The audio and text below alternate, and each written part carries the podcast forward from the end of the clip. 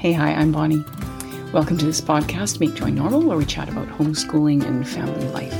With my co hosts, Elizabeth and Christina, we address your questions and topics in a way that can create more joy in our lives. Please submit any questions you have by email or voice message in the links in the show notes. If you found this episode valuable, please share it with a friend, like, or leave us a review. That's how we get the word out. Thanks for trying to make joy normal in your own life.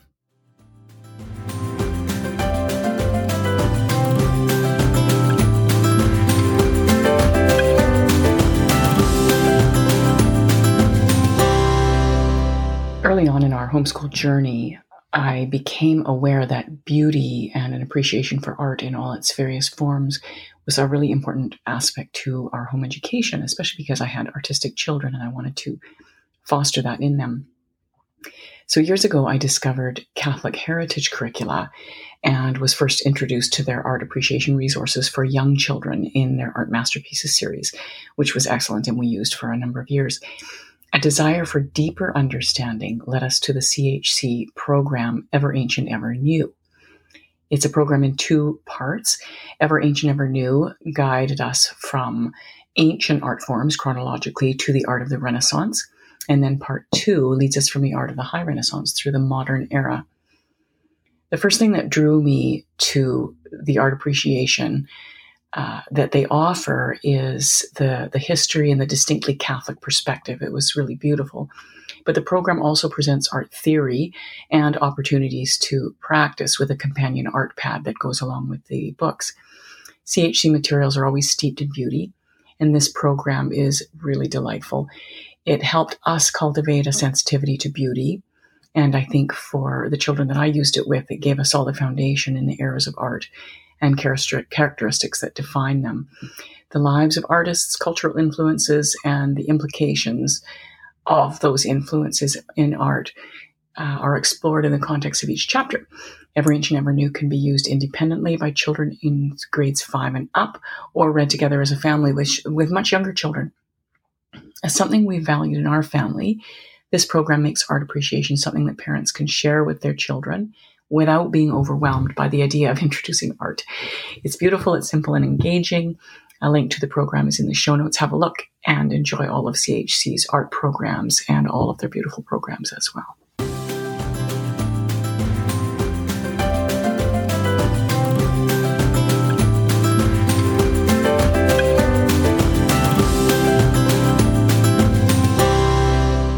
Hey, good afternoon.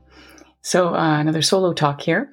This talk is called Raising Holy Children. I call it that because, uh, not because I am so good at raising holy children, uh, but because I think that we need to really take a look at what that means, right? Raising holy children. So, so I have seven kids. My oldest is 35, uh, 30 year old, 28 year old, 25 year old, 22 year old, 19 year old, and 16 year old, uh, who still lives at home and is still homeschooling. Uh, that's a, a big range of children. We have kids over 19 years. It's also a huge range of temperament, of ability, of strength, of weakness, different levels of defiance, of rebelliousness, of um, a propensity to worldliness, a propensity to docility. So there is a lot going on there. And if any of you have, you know, a few kids, you're going to know you just can hardly believe these children in such a variety of temperaments and uh, responses and needs all come from the same set of parents, right? It's, it's remarkable. So the title of this talk is Raising Holy Children. What does that mean? So I think that the short answer to that is that we raise children who desire to draw closer to God, who desire conversion. So we have to really be careful not to make the mistake of thinking that holy is perfect or holy is good behavior. Uh, or holy is not compliant. Okay, that that a child is compliant if they're holy. We can't equate holiness with well-behaved children. Okay, and and if I can sort of explain this a little bit further, I have a desire to do God's will. I always, it's always forefront on my mind to do God's will. All right. But I'm not well behaved. Uh, but I am trying to do God's will. So it's difficult to quantify uh, you know, am I succeeding? Am I succeeding at this job of parenting? Uh, it looks like well-behaved children. You're, you know, it looks like success. We can mistake that for success. So it's easy to quantify when a child is being compliant, we think, okay, well, that if, if, if we call compliance holiness, then that's easy to quantify because clearly my child is compliant or non-compliant and therefore they're holy or not holy. So we, we step back from that. Okay. You are doing my will. Therefore you are compliant. That equals holiness. Therefore I'm succeeding. If you aren't doing my will, you are being bad. Therefore I'm failing.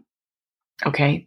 So does it mean that they love God or that they desire God or they desire to do God's will if they are not doing our will? Okay.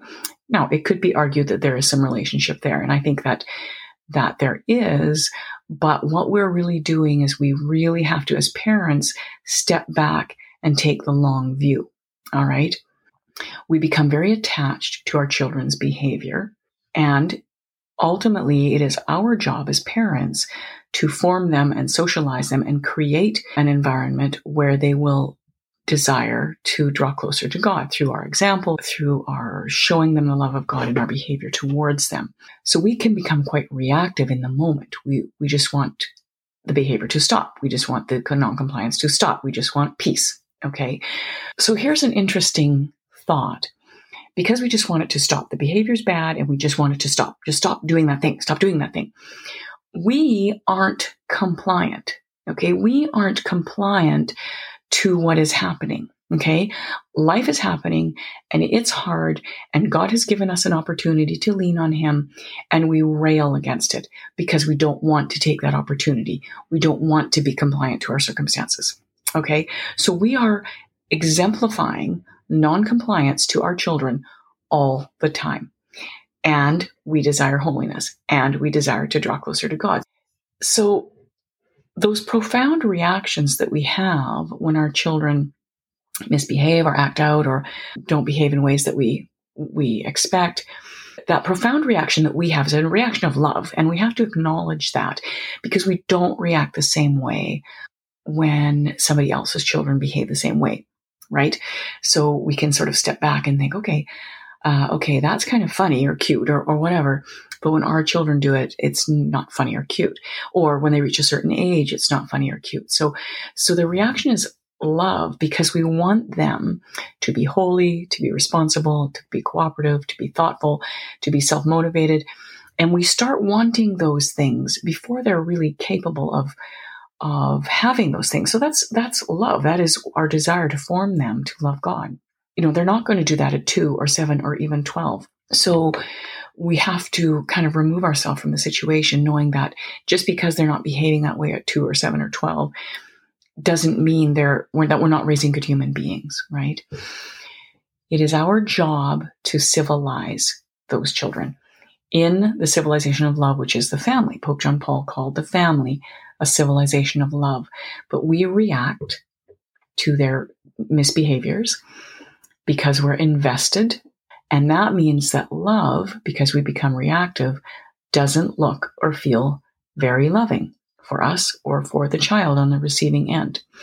So, so there's an incongruity or an ingenuous feeling if it feels that way to us, for sure, we're not, we're not, we don't, when we yell at our kids or, or are unkind to our kids or, or despising our kids or reactive to our kids, we feel ingenuous when we step back from that in the moment. It might feel, you know, satisfying even, but we feel ingenuous when we think, okay, this is not what I want from my family. This is not what I want from me. And it's not uh, how I want to be, my kids to be knowing me or, and um, me being a door to God's love, a conduit for God's love. And so it imparts incongruity in our own souls, but also to our children. So if we want to be a person who can effectively evangelize others, our kids have to be the priority. We have to evangelize our kids. And we don't do that by yelling at them, by feeling irritable with them, by being unkind when we're angry. This is a really important thing for us to to sort of grapple with, you know, and we will do it. We will be imperfect. There will be times when we're mad or angry or unkind, but we have to have a really solid understanding in who we are as parents and what we want. Okay. And our role as evangelists, right, to our children. So discipline is vitally important. Okay.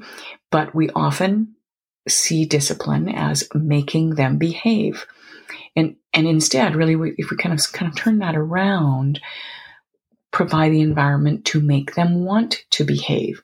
We want to create an interior disposition, right? So, how do we create that interior disposition? A lot of that comes through modeling. Parents, you are the curriculum. I am not compliant, and compliant is not the ticket to holiness or personal growth. In fact, I think that when we're not being compliant, except to God, we're actually modeling something for our kids, right? We're modeling, kind of in a sense, misbehavior. We are not being compliant to our circumstances. Okay. So compliance, if we just complied with everything around us, uh, and I'm talking about, you know, in the world, not to God, but in the world, that we would be carried away by all that the world has to offer us. And that's not what we want. Compliance is not the goal, only compliance to God. Where do we experience compliance for God? But in the circumstances of our life. As homeschoolers, in particular, we are doing something that is absolutely not compliant. The culture says we should put our kids in school, uh, and we don't. We are non-compliant. So, and then we want our kids to comply. So it's, it's kind of crazy. Like if, if we think about it, it's kind of crazy. And I'm not saying we should not homeschool, but we should, we should always be questioning the status quo. Do I want to be compliant to the status quo? Do I want to be compliant to the world around me? So we, in a sense, we need to be the thermostat parents. I don't know if I've used this analogy before in our uh, in my podcast, but um, you can be a therm- thermostat parent or a thermometer parent. So thermostat parent is a thermostat in your home stabilizes the temperature in your home. Okay, it's a stabilizing force. A thermometer, on the other hand, reacts to the temperature in your home, tells you what the temperature is, reacts to it. So, so we want to be thermostat parents where we're, we're kind of holding the line and whatever's going on around us, we are bringing it back to that place of comfort or peace. So what do we do when uh, our kids misbehave? And, and I want to qualify what I'm about to say with this statement. Waiting is not doing nothing. Okay. Um, even not doing nothing, doing nothing is not doing nothing. okay. When you pause, when you just pause and allow the circumstances to unfold, that takes a lot of um, self control. It takes a lot of, of work on your part. Our bodies and our brains want to react. To keep silence is a very hard thing to do. So even though it appears that you are uh, doing nothing, you are holding your temper. You are holding your uh, words that you're about to shout or, or uh, unkind things you might say or reactivity. You're holding it and holding it is actually harder than doing it. And so you're teaching yourself temperance. You're practicing temperance. You're practicing restraint and you are in a sense, moving over uh, to allow God to do the work of the moment. Okay. We grow in this skill uh, over time. We grow as we practice, like everything. We practice temperance, we practice restraint, we grow in the skill. We are also growing in holiness and in empathy every time we do this. Every time we are tender or patient with our child when they're freaking out, we grow in empathy and so do they. So it's a it's a win-win-win. We grow, the child grows and isn't harmed in the in the transaction, and we are doing God's will. So it's a win-win-win. So it's possible that this could seem indulgent to sometimes not do anything or to wait. But if we, if we take the long view, we know that practicing self denial, practicing self control in small ways, practicing delayed gratification in a sense, is a really important thing because there's something gratifying about yelling at a kid who's bugging you. Uh, but if we if we delay our reaction to that, a we're not sort of indulging in in um, you know the the sort of negative gratification of of yelling or shouting or slamming a door or whatever. That we are teaching ourselves to, in a sense, fast, uh, fast from our uh, reactivity, fast from saying that which we don't want to come out of our mouth. Um, we live in a culture of self indulgence. And so here we have to really take the long view of what it is we're trying to accomplish. And, and knowing that we're tender with our children is something that is going to, the payback for that is going to come further down the road as we learn ourselves to respond in holiness and to walk in holiness. When we practice self denial, it detaches us from our own emotions, right? So, say, for example, the uh, self denial of food, um, fasting, or the self denial of, you know, scrolling on our phone, whatever it is, that it, we have this emotion that we want satisfied. You know, I feel uh, I want that thing, or I, this sounds like it would be a nice little way to escape, or whatever. Uh, that that we can we can transcend in a sense our emotions and say okay yeah I am feeling that way but I don't need to act on that feeling. I could just acknowledge that it's there and and then move on. Yeah, yeah, sure. I'd love to scroll on my phone right now, but I, I'm not going to do that. I'm, I'm choosing something different. So when we are practicing this with our children to wait or to um, hold still, tread water when they're misbehaving, it is not permissiveness. Okay. It forgives the behavior. It assumes the best and it doesn't undermine the relationship. So we can talk about what went wrong later. We can do that. What that patience does when our children are misbehaving is it bears wrongs patiently. Okay. So this child is misbehaving. Maybe they're doing something to me, to another sibling, to, to, um, they're just doing something that I don't like. We bear the wrong patiently and we can teach them the right uh, outside of these highly emotional circumstances. Okay. So our goal is to guide their hearts as opposed to controlling their behavior. So we're working towards an interior uh, sense of peace, a sense of capacity to not get wrapped up in uh, their emotions, either us not getting wrapped up in them or the, they themselves not getting wrapped up, just knowing they feel a thing right now. Uh, but they don't have to hit anybody. They don't have to scream. Uh, and we set that example. Okay. So it's a, it's a, a development of interior peace. For us as parents, if we slow down, we are much more likely to be able to respond appropriately to our children. So if we slow down our speech, slow down our movement, kind of in a sense, put on joy, Okay. We breathe. Uh, we are much more likely, something's frustrating us, we take a deep breath. We're much more likely to remember how, how it is God would ideally have us respond to a situation. The hardest part is remembering. And I think that we have to find ways to create an environment so we can remember better uh, and have opportunities to practice.